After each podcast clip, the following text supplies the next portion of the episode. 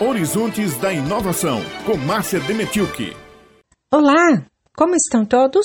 Eu estou preparando uma reportagem sobre a atividade de agronegócio no semiárido a ser publicada no jornal União. E em uma das entrevistas, o pesquisador do Instituto Nacional do Semiárido, Jovergue Rodrigo de Medeiros, lembrou de como era a imagem da Caatinga transmitida pela mídia naquela época dos anos de 1980, por aí. Ele mencionou capas da revista Veja dessa década, com a iconografia da seca no Nordeste. Eu lembrava vagamente de matérias assim e fui acessar o acervo online da revista e encontrei exatamente o que falávamos.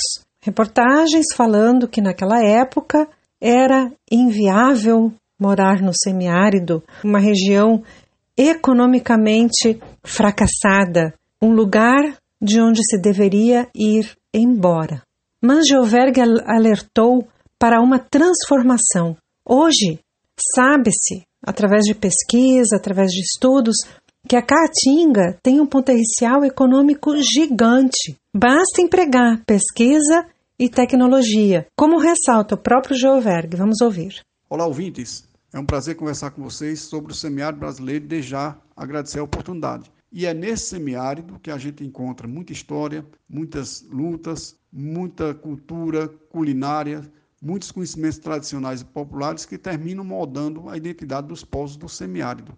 E por conta disso, vem sendo fortemente desconstruída aquela visão distorcida de uma região sem água, pobre, região de retirantes, uma região de vegetação seca e sem nenhum potencial econômico. Quando a gente fala no semiárido, a gente pensa mais nas potencialidades. A própria vegetação da caatinga nos ensina com sua rica diversidade de plantas que apresentam potencial para a produção de fármacos, cosméticos, defensivos, alimentos, é, na criação de caprinos, um exemplo, o estado da Paraíba é o maior produtor de leite de cabra do Brasil e isto tem transformado a realidade é, social e econômica na região do Cariri da Paraíba. E que a gente não pode esquecer que onde falta água, sobra luz para a produção de energias renováveis. Então, eu finalizo dizendo que o semiárido brasileiro é uma região viável economicamente, mas que há necessidade de maior integração entre os atores públicos, da iniciativa privada, das instituições, da sociedade civil organizada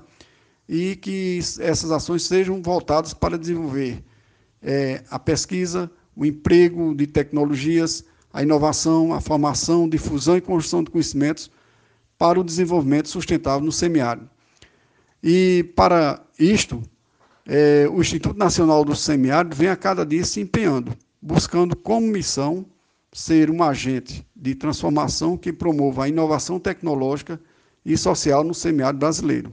E foi com o INSA que a Escola Cidadã Integral Técnica do município de Juru, no Alto Sertão Paraibano, fez uma parceria para ampliar os conhecimentos dos estudantes do curso técnico em agronegócio, como fala o professor Jean Francisco Pereira, coordenador deste curso com o avanço né, da disseminação de informações e o entendimento de que a seca não se combate, mas se aprende a conviver com ela, e aproveitando da melhor maneira possível os seus potenciais. Isso indica a necessidade de, cada vez maior de se investir em tecnologias que venham não só proporcionar uma boa convivência, mas que possam transformar a vida de todos que produzem nesse clima. É, e nesse cenário, as instituições públicas têm um papel fundamental nesse processo como também preparar as novas gerações para esse enfrentamento. E isso, é, a Escola Cidadã Integral Técnica Arlinda Pessoa da Silva, do município de Juru, no Alto Sertão da Paraíba, vem fazendo muito bem a partir da implantação de um curso técnico em agronegócio. É, diversas ações vêm sendo realizadas. Essas ações elas buscam envolver os alunos com os problemas da comunidade, despertar nos mesmos é um olhar construtivo, onde eles iniciam naturalmente a busca por soluções para problemas locais e assim começam a enxergar na sua comunidade, né, no semiárido, oportunidades de crescimento pessoal e profissional. E isso acarreta em consequências positivas futuras, né, pois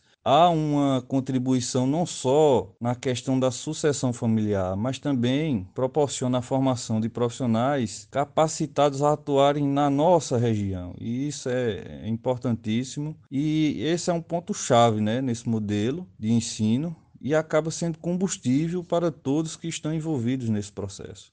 Saudações do semiárido a todos e até mais.